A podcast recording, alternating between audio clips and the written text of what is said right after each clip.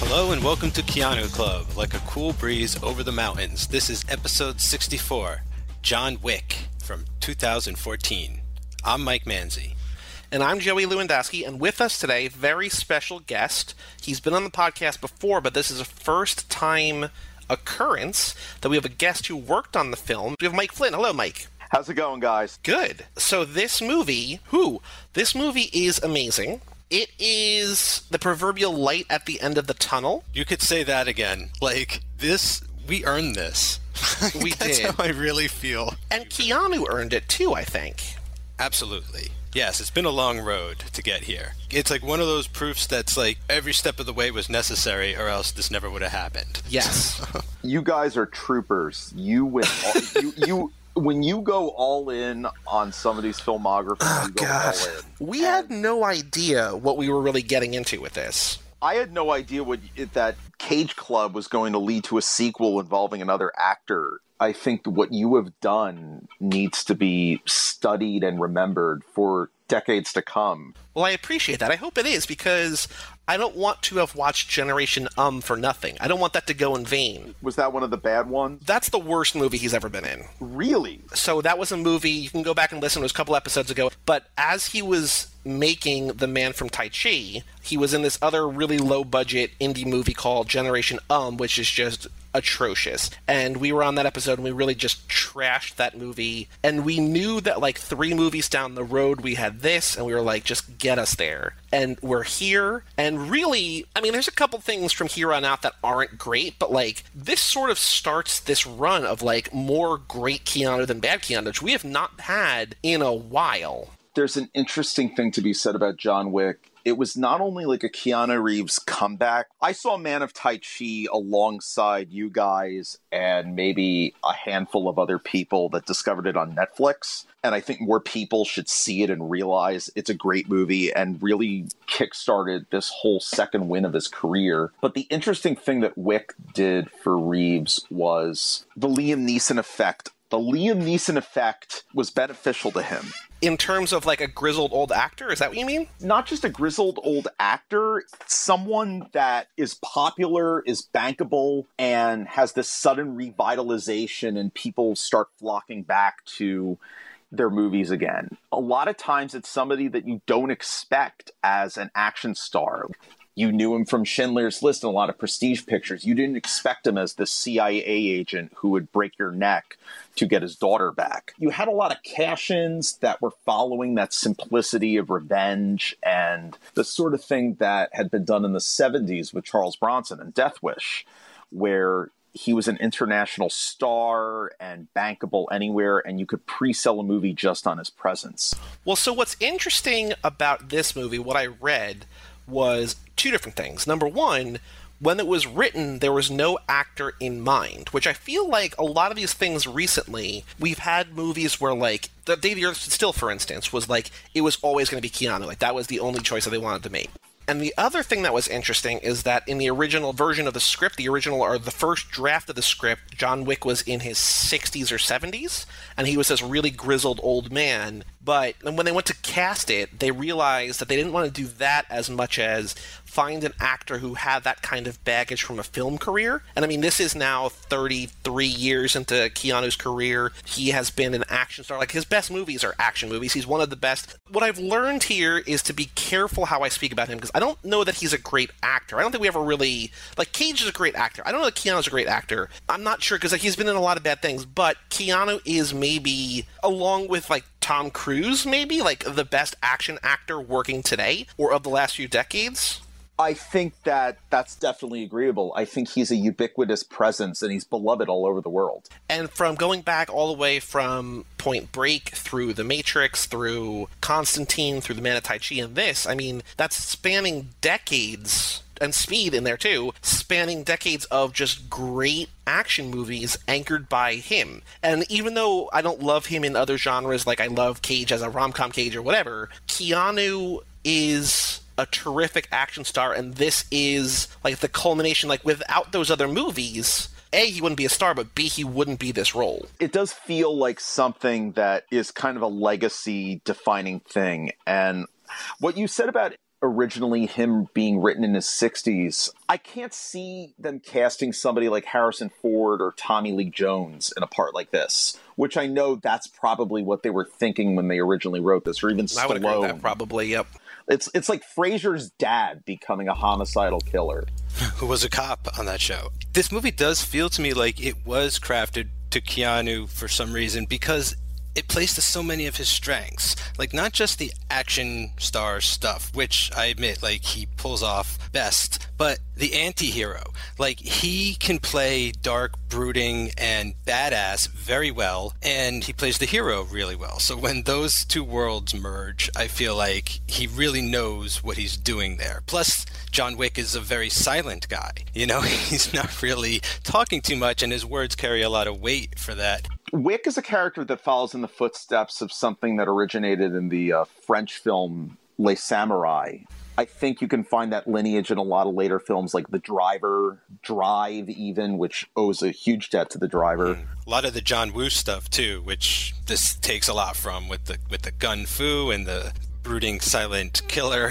This is a modern version of the heroic bloodshed type thing where it involves brotherhood and respect and honor. You know, there's a whole uh, plot point about this this hotel, the Continental, this whole world where if you conduct any kind of business of killing, you get thrown out. You're done. And which I was really happy to remember as soon as I started this movie. That as I'm watching The Wire now for the first time and just finished season four, I was like, "Oh right, Cedric Daniels, concierge at the hotel," and then completely forgot that Freamon, Lester Freamon, is the room down the hall, and he's only in the movie for like two minutes before Adrianne Palicki shoots him in the head. But I was like, "Oh, a Wire reunion." As I'm watching The Wire, I'm like, "This is perfect." when I saw it in the theater, I had watched The Wire. So I got very excited when Cedric showed up, and I also got very excited when Freamon showed up.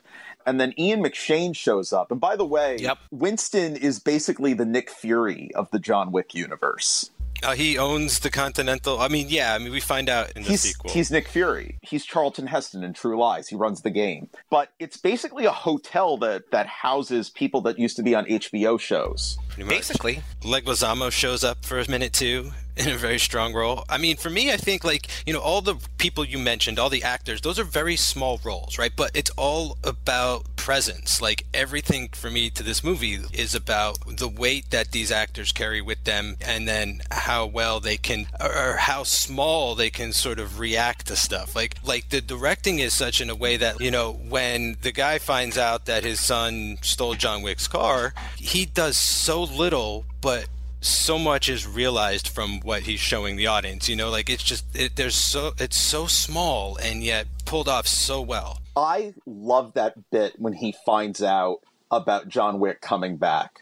He just has that look on his face, like he knows he's going to die. Everyone sort of gets that look. Like when when the car comes into Leguizamo's chop shop, he just like knows immediately. You know, get that out of here. He's like, "We're done. You guys are done." And from there, it kind of subverts that whole bad guy thing because usually you have a very overconfident, counter-dependent bad guy. In this, Viggo is an insecure piece of shit who is constantly neurotic about things. And when he finds out that his son's basically about to die, he doesn't immediately go after him. He lights up a blunt the size of a Slim Jim and smokes it. And I think that small moment is one of the funniest parts of the movie. that's what really strikes me. It's the small filmmaking that the last time that you were on the podcast, we did Street Kings, and there was that moment in that movie where Keanu goes to the morgue. And the guy is like, "Man, I haven't seen you in here since your wife passed through." It's just like it's like the most obvious, but here, like you know that the wife is dead, but it's shown through subtle gestures. You have like flashbacks. You have her bracelet on the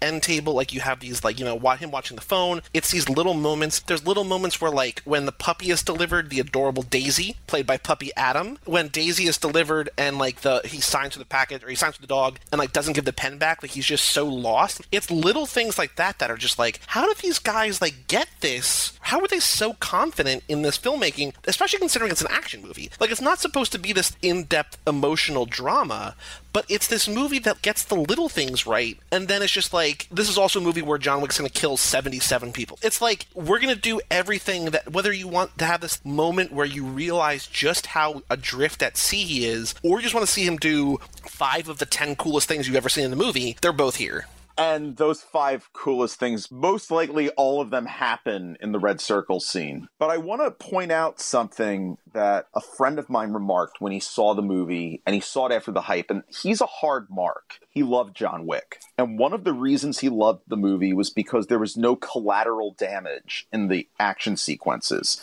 In other words, no innocent bystanders get shot in these dangerous situations. The people that get shot are asking for it. But I mean, that's something we're going to see more of in the second movie, where maybe there just aren't people around. We're going to get into that more with chapter two, but like, there's maybe possibly a reason why there's no collateral damage. But that's a yeah. good point. I like the movie for that because it it's so self-contained within its own world. It's like this shadow world of the real world. Like John Wick exists within the shadows, you know, like real people don't even notice him on the street, but people he's done business with can't help but feel his presence. And and the film plays more like a, a fairy tale, or like a twisted fairy tale, like of the boogeyman, right? I think the filmmakers knew what they were really doing in the sense that they're like, okay, we want to do a revenge flick, you know, like a 70s style revenge flick, but we want to hang it on a samurai film, so we need there to be this emotional weight. And they just have like a really clear understanding of what they needed and didn't stray, right? They just don't divert unless it's absolutely necessary. And the things that they end up diverting with is like adding cool new characters to try and kill John Wick with. You know, like that's what they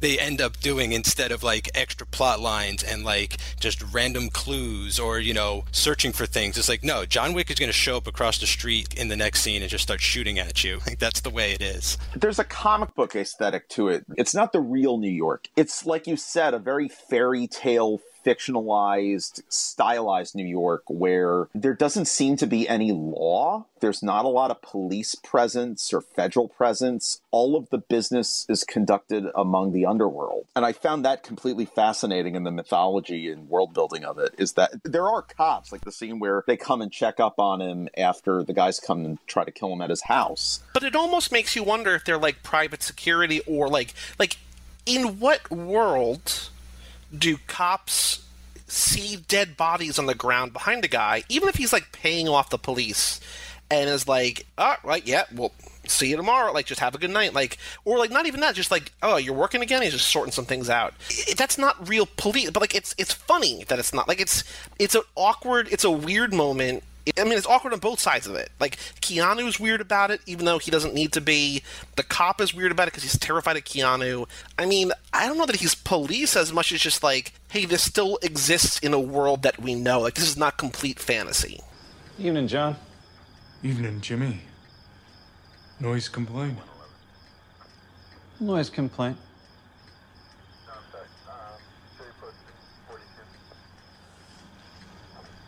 You uh, working again? No, just sorting some stuff out. Oh, well. I'll leave you be then. Good night, John. Good night, Jimmy. That's about as close as we get to reality too, right? Our world that we know is like the cops show up for a noise complaint. But in John Wick universe, it's like, well, the cops know that he used to be this ex-mob killer, so it's cool. Like he's got certain privileges in the neighborhood. Let him drive around the airport tarmac with his car if he needs to. Like whatever goes for John Wick. Really, just you know that he's going to clean it up as quickly and quietly as possible. But yeah, that's played a little more for a joke, but to serve a point, to show how oblivious and unaware normal people are to sort of the mayhem that goes on behind their backs, and, and that's sort of what this this film is like exploiting a bit. It's like just all the the senseless, needless violence that goes along with doing business. By the way, just a, about Winston, when I was working on it, Jason Isaacs was originally cast in the part and I guess scheduling conflicts got in the way, and all of a sudden Ian McShane's name showed up on a call sheet. What do you know? Jason Isaac's name disappears from the IMDb, and McShane goes up, and I think this is like the first movie where he's playing a British character and he has a British accent. Because I've seen him play Brits and he never really has a British accent because Ian McShane always talks like this. Well, everyone sort of has like weird things going on. Like the guy at the front desk, right? Like Yep. he has a very particular accent that you can't Yep. quite place either. And you know, I would say even the Russian guys, like some of them are laying it on a bit weird. but I think all that really helps because the weirdness of the world and the, and its originality and the world building going on, and and like the gold coins and the hotel and all this stuff. It's good that that is as sort of fresh as it is because the violence is like hyper violence. It's like we're going to get into X rated violence here. It's like John Wick and then like maybe Logan are the most recent movies I can think of where we're getting just splatter, which, which I'm, I mean, I'm not complaining. I'm just saying, like, I don't know if all that would work so well if the rest of it was played like a Death Wish, like something that took place in our real world. We'd be wor- too worried about him getting caught or something. And I think that we would be too sensitive to a movie that's set in the real world that has violence like John Wick. But what I'm going to challenge you on is I don't think John Wick measures up to the violence of some modern films. Logan is definitely one of the most violent mainstream films I have seen in quite some time. But I don't think John Wick is as violent as that or something like, say, The Raid 2,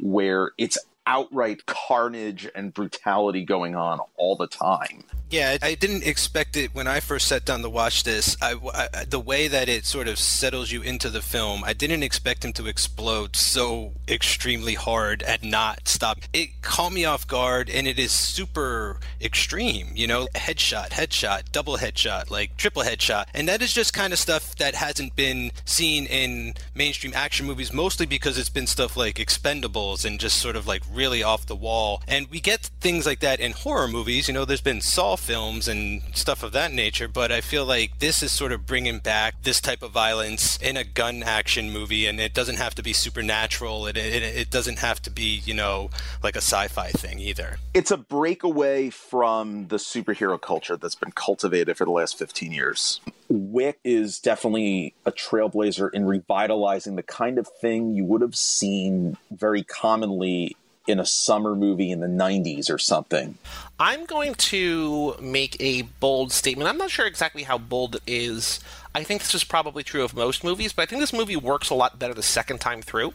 Okay. This is the second time I watched it this year. I watched it back on the day the second one came out. The reason I think that is because the first, so we don't see him with a gun until 29 minutes in. And that's an amazing thing is that it takes a long time to get to the action in the film. Right, that's what I mean because up until that point, the only thing we see him do that resembles an action movie is his angry stress driving, where we're like, oh, he's a master at driving a car and being able to stop and turn on a dime and all this different stuff. And the only other like build up that we have, and it's a lot of it, is just like we've been talking about earlier, Viggo finding out like what happened, or like the way that John Leguizamo reacts when Alfie Allen comes in with the car, and everybody's just like, like we just see secondhand accounts of who this guy is, which are great, but I don't think you really get the magnitude of who this guy was until you see him in action. So then, after you see him take out 77 guys in, if you wait half an hour, and this movie's an hour 41, take out 77 guys in like 71 minutes, you see that happen, then you watch it again, you're like, okay, now I really fully, truly understand why these people are terrified. I mean, it's sold well enough because it's cooler. Like his his mythology is cooler. The fact that like the boogeyman, everything is scarier when like you can't actually put a finger on it because then your mind makes it worse.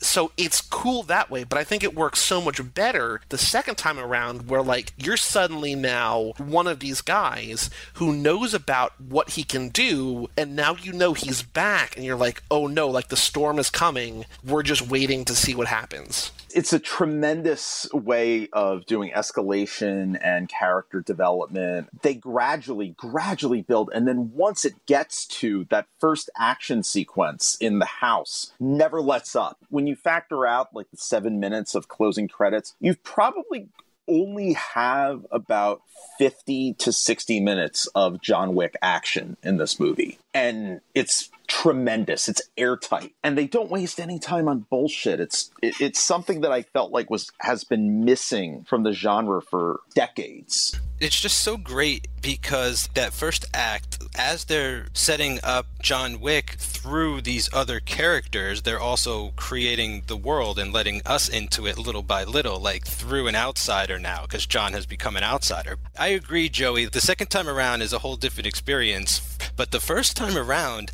I got very uneasy watching it because you would sort of like cut to John Wick doing things alone and mourning and he's living in this like house that looks like and feels like a mausoleum and it's just kind of sad. But then it's cut with like these guys super fucking scared that he's been fucked with and like you could see it in their eyes you know we're all dead already like you might as well just like call it a night and you're like why are they so fucking scared? And as soon as he goes after him it becomes like very clear once Right. he once he takes action. But i agree like it's very cool. This movie is very well directed because the actors are really great actors and and whatever they're given is is just right because it all just feels like really fear driven to me. It's like imagine instead of John Wick, they just said the scariest thing you could possibly imagine. Yeah, the the boogeyman. Exactly. I mean, it's it's it's the Baba Yaga.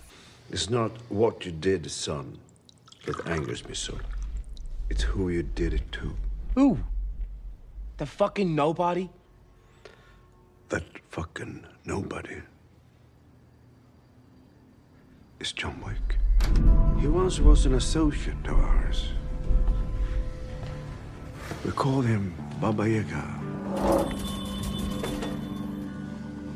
The boogeyman? Well, John wasn't exactly the boogeyman. He was the one you sent to kill the fucking boogeyman.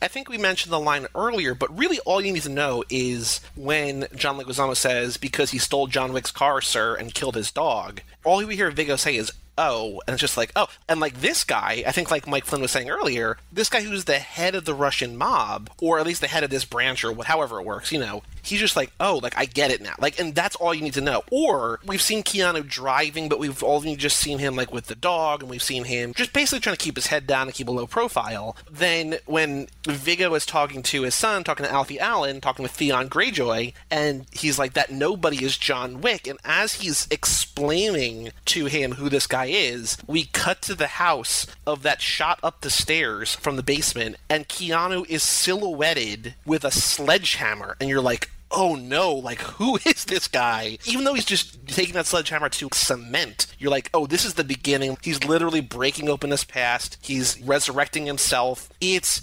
terrifying and also amazing. That's the equivalent in a completely other context of the only time I can think of a silhouette of a movie we've done is back in Zandalee when Cage walks in and he like twirls his hair in like that silhouetted door frame. And you're like i know exactly who this guy is. This guy knows how to fuck. And then keanu knows how to kill people with a sledgehammer. That's all you need to know. I also love when you go back to visual storytelling and Keanu Reeves acting without speaking much. The part where Viggo gets on the phone with him and he doesn't say a word and he hangs up.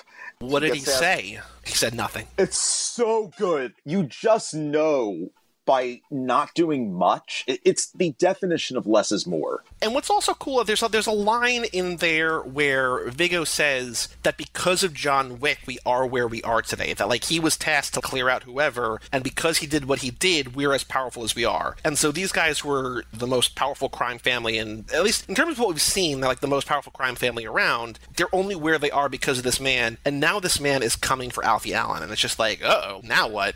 So there are three main action scenes, probably, right? There is the Red Circle one, which we talked about a little bit, which we'll Which get into is- more. I think if you took away Mad Max Fury Road in its entirety, would be the action sequence of the decade. We get a little teaser with their home invasion thing. Yes, sort of, that's the first one. Yeah. Wet our wet our whistle a little bit. That whole thing is like over in like two minutes. I was trying to time it because it feels like he takes everybody out in 45 seconds, but then there's like the second wave of guys. But it's like this tactical precision in which he takes people down. And he's on his home turf too. Yeah. Yeah. They send 12 guys to his house and none of them walk out except for him. And then he calls up Jerry Horn to uh, get rid of the bodies. Oh. Yeah, Twin I decided my, my if I had to exist in the world of John Wick, I'd want to be the guy running the cleaning operation. just Yeah, like he's- comes with his boys and takes care of the bodies and collects his gold coins and then be, Yeah, be I've on been- my way. He's like the wolf from Pulp Fiction, but like a more tactical version of that. or Point of No Return, where Harvey Keitel played a cleaner and came in and put bleach on someone and stuff. I think that if I was in the John Wick universe, we're going to see this more in the second one, but I would just be somebody at the hotel, just running my own shop and just like getting paid in gold coins and being Like a tailor? Oh, yeah, exactly. like I'd figure out like a job and I would just like work there and just hang out with Cedric Daniels all day and just you know do that thing. Like maybe I'd be like a room service waiter who delivers handguns or something. Who knows? I'm just going to work at that hotel. That's what I'm going to do. Like, do they have a library at the Continental? They, they have everything. I feel like in the second one, like where that's that's where Ian McShane hangs out. It feels like kind of like a library. I'd want to be the curator of the library in the Continental. Like, oh, what book should That's I fair. read? What movie should I watch? So in that red circle fight, there's the song "Think" by Kaleida. I just love songs that don't feel like they should belong in an action sequence. There's no other song that would work as well as that song does there. It's perfect.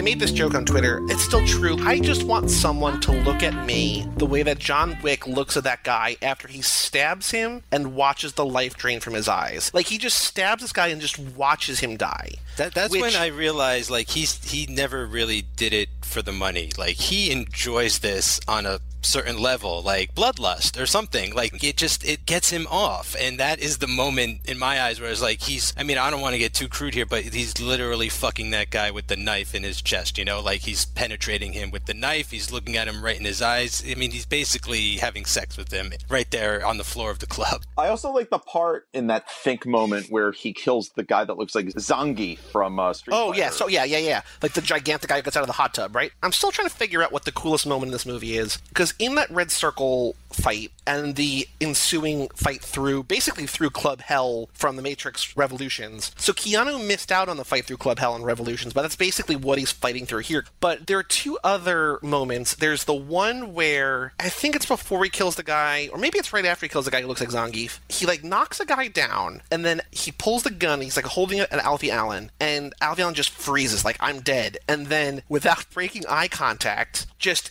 not looking away, points the gun down at the guy he's like kneeling on and shoots him in the head. Like that shit is terrifying. He's like, I'm gonna get you, but I'm gonna get you on my terms. Like this is not the way that you die, and I'm gonna watch you watch me kill this guy. Like it's amazing. And I can't picture this movie without him playing with his food the way that I feel like he's doing right here. When he looks at Alfie Allen and, and shoots the other guy, like that's what it feels like. It's like a catch and release moment for like a hunter, you know? Like he's the predator and he caught him too quickly and it was just too easy and he's not satisfied yet. So he's got to release him and go catch him again. What I also love, and this is jumping to the end for a second, is when he does finally kill Alfie Allen, there's not a movie moment. He shoots him in the hip and like he falls down, and then you think and like, you know, in a lesser movie there'd be this thing where like either Alfie Allen begs for his life or Keanu has this weird monologue about how like you killed my dog, he was for my wife, all this different stuff. But no, like he walks up to him, just shoots him in the head and walks away. It's done. He's savoring this moment, but he's also a hitman with a job to do. And that's so cool. He gets a better death than Viggo. I think Viggo gets a totally punk death. Like, if I was making John Wick, and this is my only caveat with the movie, I would have taken advantage of the helicopter. he gets on the helicopter and somehow Wick gets on and he fights him and he shoots the pilot. Wick jumps out and Viggo screams to his death as the thing crashes into the ground. Although mm, That would have been cool. Although I don't know that he would kill Viggo, because I mean, Viggo is trying to kill him, but Viggo also saves his life. I feel like there would be a moment, which I'm sort of a little bummed that we don't get, but there'd be like a, you did one for me, I'm not going to kill you here, I'm going to let you go, but like, don't run into me again. And then he could come back for the sequel in some way. I, I like the Viggo fight because I feel it's more symbolic. It's 45 seconds long. Well, yeah, I mean that's why I feel like it's more symbolic than anything because like they're not doing like a great fight here. Basically, there's thunder, there's lightning, it starts to rain. It's a the f- Revolutions Redux. It is, right. Yeah, it's the father squaring off against the boogeyman. You know John Wick's going to kick this guy's ass or kill him, and it's going to be quick, but I think it looks really cool, and I like how he pulls the knife into himself to break Viggo's yeah, arm. let's and yeah, let's not let's not skip over that. The fact that he like controls the stab wound so he can break the arm and get control of the knife. That's amazing. But uh, apparently, the first cut of this movie was like two hours and 20 minutes, and they cut out a bunch of stuff. Apparently, a lot of it was just Keanu walking through places looking cool, which is, you know, amazing. But they said that the end fight was longer, but they cut it down because there was no way that this guy was ever going to put up a fight against John Wick. There's just no way.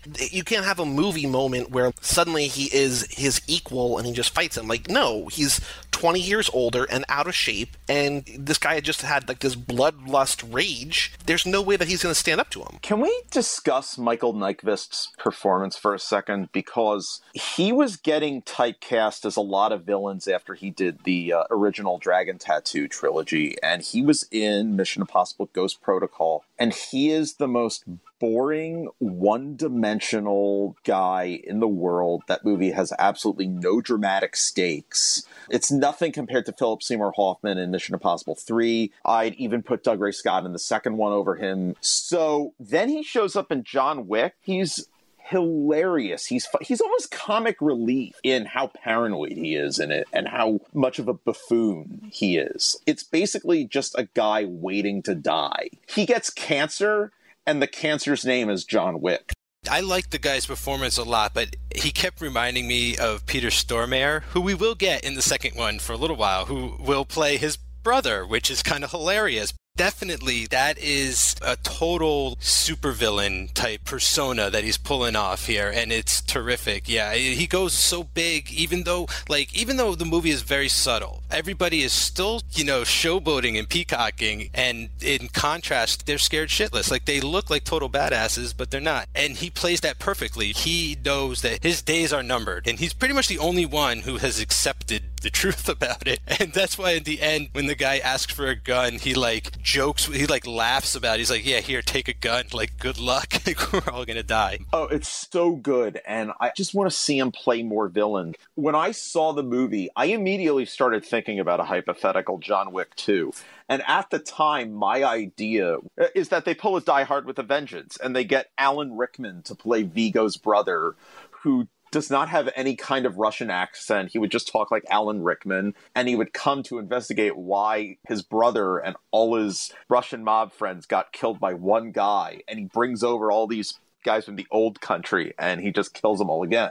The second one was much more of a departure than I was expecting. Like, I, I absolutely felt like they were just going to cash in on it and retread the same old stuff. We'll get there, but they actually managed to subvert my expectations. I feel like everyone is just sort of caught off guard by this movie when they see it at just how awesome it is. There were very many people who saw this movie and said, Holy shit, this is unbelievable. Like, I can't believe I didn't go see this in a theater. All of you were right. I would be hard pressed to call this a superhero movie. But now you can see its influence creeping in to other action movies. Like The Accountant owes a debt to John Wick.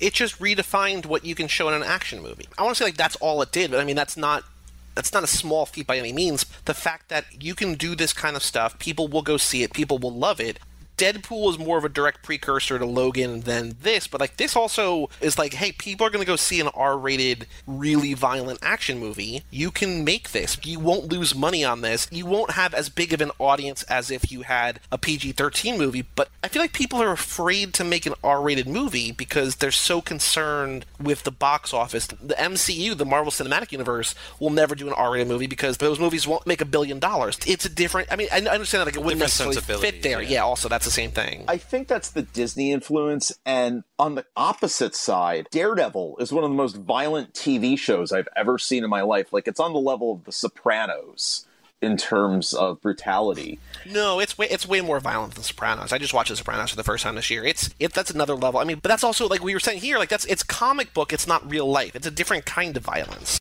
This movie brings everything back to square one in a lot of ways in that how basic it is. I mean, like a lot of it is just trope after trope, but with little twists. Basically, at this time in action film history, it's almost sacrilege to have the Russian mafia be the bad guys, right? Because it, I mean, like it's been done to death forever, but they make it work. Like, and they make it work in a way that you haven't seen before. And I mean, it's a whole new type of threat, and it's really cool. And yeah, so like this movie definitely part of it is just due to you can follow it. You know, the way the action shot isn't this close up, shaky cam, what's going on kind of feel either. Like everything here is good filmmaking. People are looking at this film and they're not just saying, oh, here's other ways to reinvent our material, but they're saying, look at how this film is shot. And you see that translated into stuff like Logan. Logan in this movie, like we brought it up a couple times, but I do feel like there are a lot of similarities in just like the simplicity, the basic story structure, and it's just very simple. And yeah, and it's all counterbalanced by like this hyper violence. And it's all working. It all feels entertaining. I think we're not done with seeing the Russians as bad guys in movies because 2016. The Russians are back. And I think you can actually put a new spin on making the Russians the bad guys is that they're politically backed mobsters. Like I would love to see an action movie do it, do something like that to make it completely bonkers and insane. diplomatic Um, immunity. I think that John Wick is like it's kickstarting something where studios are starting to take notice of the fact that a lot of film goers are not 15, 16 trying to get into an R-rated movie with a 17-year-old.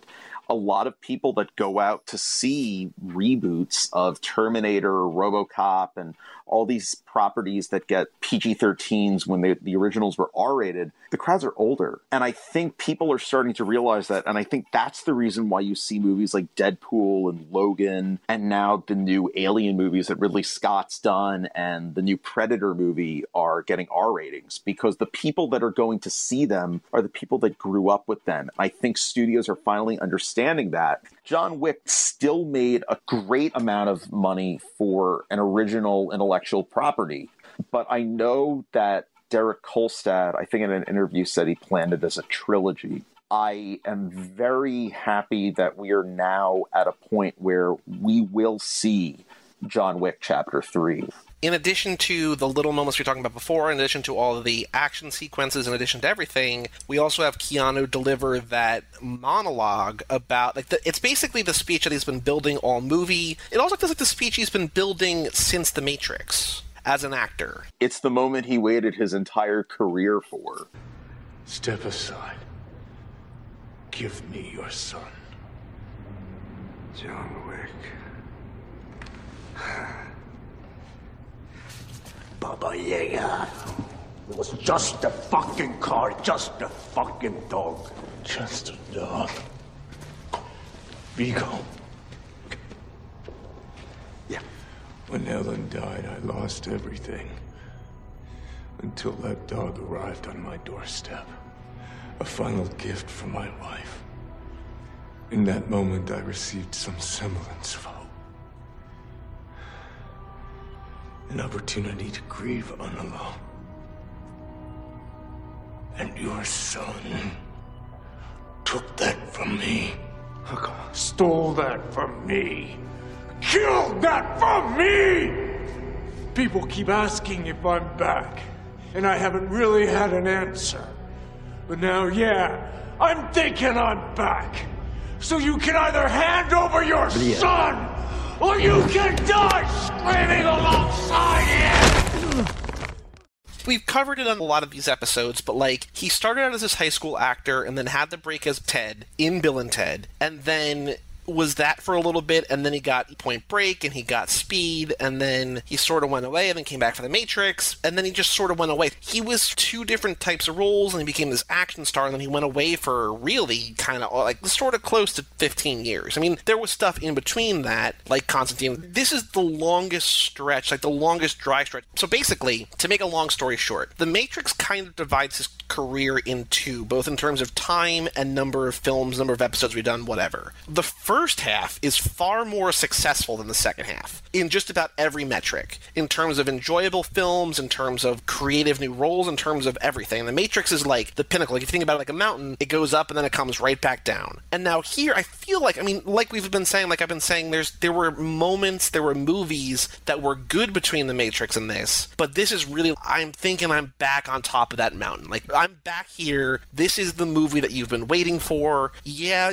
10 of you saw my movie that I made. I wish more of you saw it. People saw Constantine. That was cool. But, like, I'm back. And, like, this takes off. Like, there's going to be more of this. And I'm back because people who make movies are going to see this and realize I still have it. It totally is allegorical when you think about it. It's like he's literally announcing his comeback. And when you say it like that, that's better than any way Michael Keaton announced his comeback in Birdman. It's crazy true too because I've said it a couple times in recent episodes. Like he has gotten so much off of the Matrix that he's. I feel like he's kind of been coasting, combined with given a lot of extra chances. Like he's gotten away with doing things that other actors would just not be called up again ever again. But because he's Keanu in the Matrix, it's always like, okay, like at least he was in the Matrix. And I feel like Man of Tai Chi, I love it, but no one saw it. And I think part of that is like symbolic of the fact that a lot of his good graces from the Matrix were running out. Like it was all out of steam. And this really is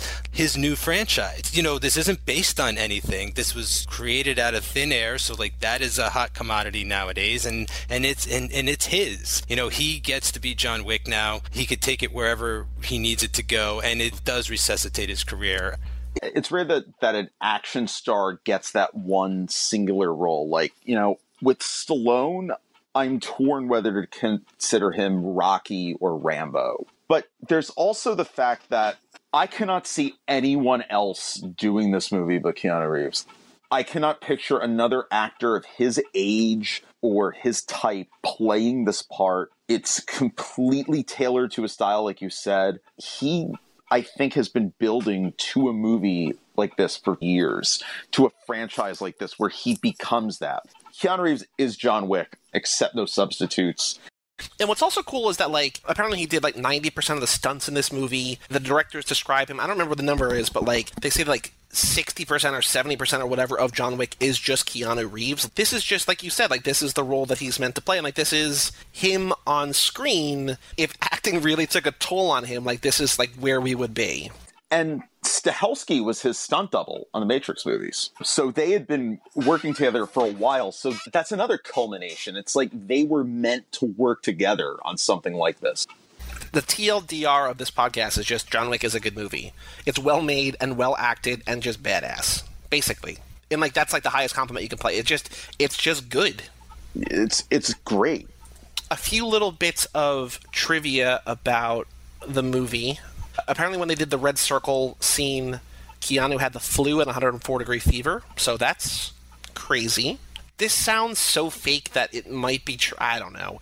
The guy who wrote the movie Lone Survivor, Marcus Luttrell, or the guy who inspired it. What I think he wrote the book about his experience, the, the Mark Wahlberg movie. Apparently, like he had a yellow lab named Daisy and some people like killed his dog and stole his car and like he hunted them down but didn't kill them and they eventually got prosecuted. A disclaimer about this is that the bigger the movie is on IMDb, the weirder the trivia is. There's trivia in this that's just like Adrianne Palicki played Bobby on Agents of Shield. Like that's not trivia about this movie. So there's a, there's a lot of really weird stuff in here. So John Wick uses jujitsu in this movie and judo predominantly. If you're interested in the guns that he uses, that's all listed on IMDb too. I John Wick is a playable character in the video game Payday 2.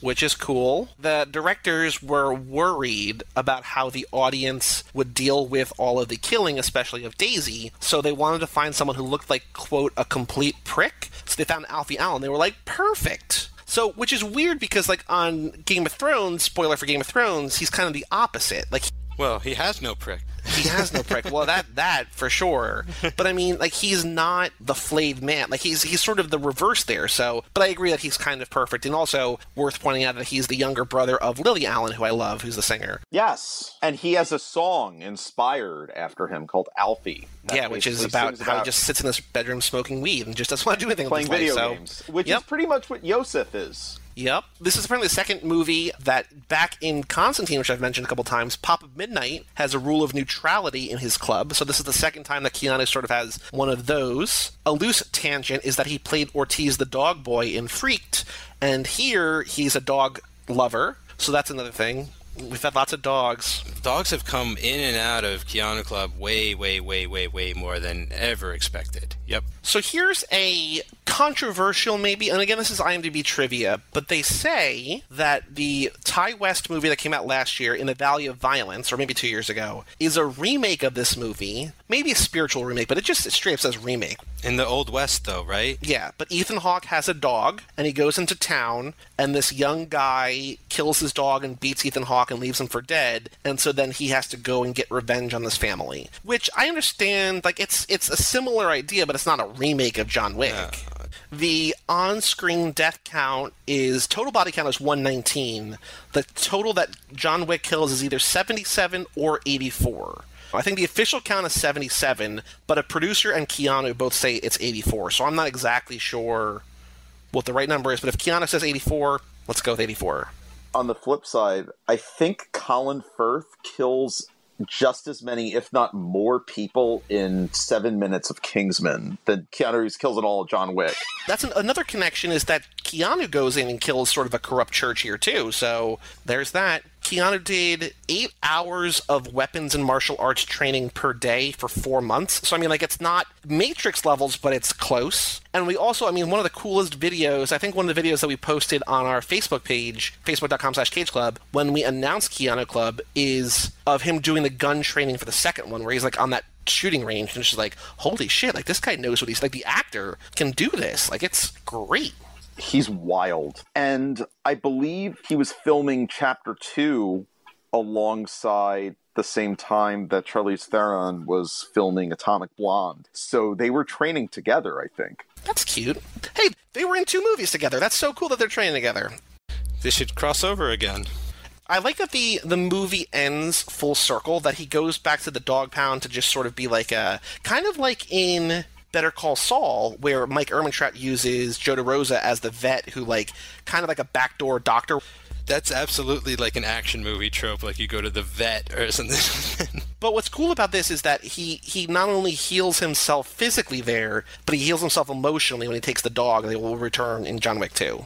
Two other real cool badass moments that I remember is there's one that's there's a better version of this in the second one, which we will get to in the second one. when We get to that one, but when he's fighting his way out of the club and he needs to reload his gun. He basically like punches a guy and stuns him against the wall and basically forces the guy to watch him reload the gun he's going to use to kill that guy. Just hang out here while I do this. All right, you're dead. There's two more in addition to that. There's one in that in the scene where he like I never noticed this the first two times I watched this, but like he grabs the guy by the beard and slams him down on the table and shoots him in the head. Uh, that guy like on the upper ring of the club. And then my favorite, I don't know, again, not my favorite, one of my favorite, it was my favorite the first time through, but I think it's fallen in the ranks. It's toward the end where he's chasing after Viggo, he's chasing after Mayhem, and he's in that car and he backs into the guy who rolls over the hood and he shoots the gun through the roof as the guy is falling over his car. I'm like, that's amazing. Yeah, totally. These guys were stunt directors and second unit directors and, and stunt actors. So I mean, yeah, the sort of the tricks that they pull off in this show are like incredible. There, there are so there's so many new things that you see in the action. I have one connection. It's it's a very minor tangential one, but okay. So like in this movie, we see he's got full back tattoos. Yes. And uh, a few movies ago in Yep. Pippa Lee, he had a full front chest tattoo. that tattoo and a couple other things, like the way that he wears his watch, and all like there's subtle nods that he was ex-military, but like I just sort of assume that everybody in this is like ex-military. Like it feels like they're all they all got their training somewhere. You know what I mean? Any other notes, Mike Manzi? No, I'm good. Any other any other badass moments that we did not cover? uh, the entire rest of the movie, basically. I like when Miss Perkins, Adrianne Palicki's character, literally walks right into Winston's trap and he gives her her walking papers, and then you just see and uh, Jerry Horn shows up again. What if that was his character from The Warriors all those years later? Because that's another movie that uses New York City as this fantastical comic booky funhouse kind of thing. Let's add it to the internet theory of the expanded world of John Wick. Mike Flynn, any other last thoughts, last notes? I will tell you that with the red circle scene, what I love is the cinematography of it because a lot of movies that had come out after digital became the in thing was that they were so washed out and everything was like a shade of teal or orange and really desaturated.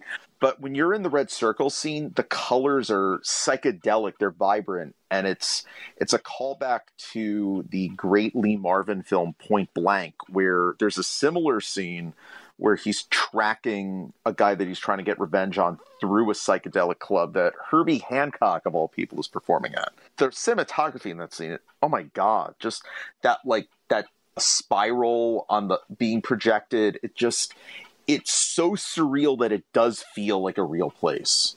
I love the the architecture of it, like the art direction too. It's just it's just a phenomenally constructed film.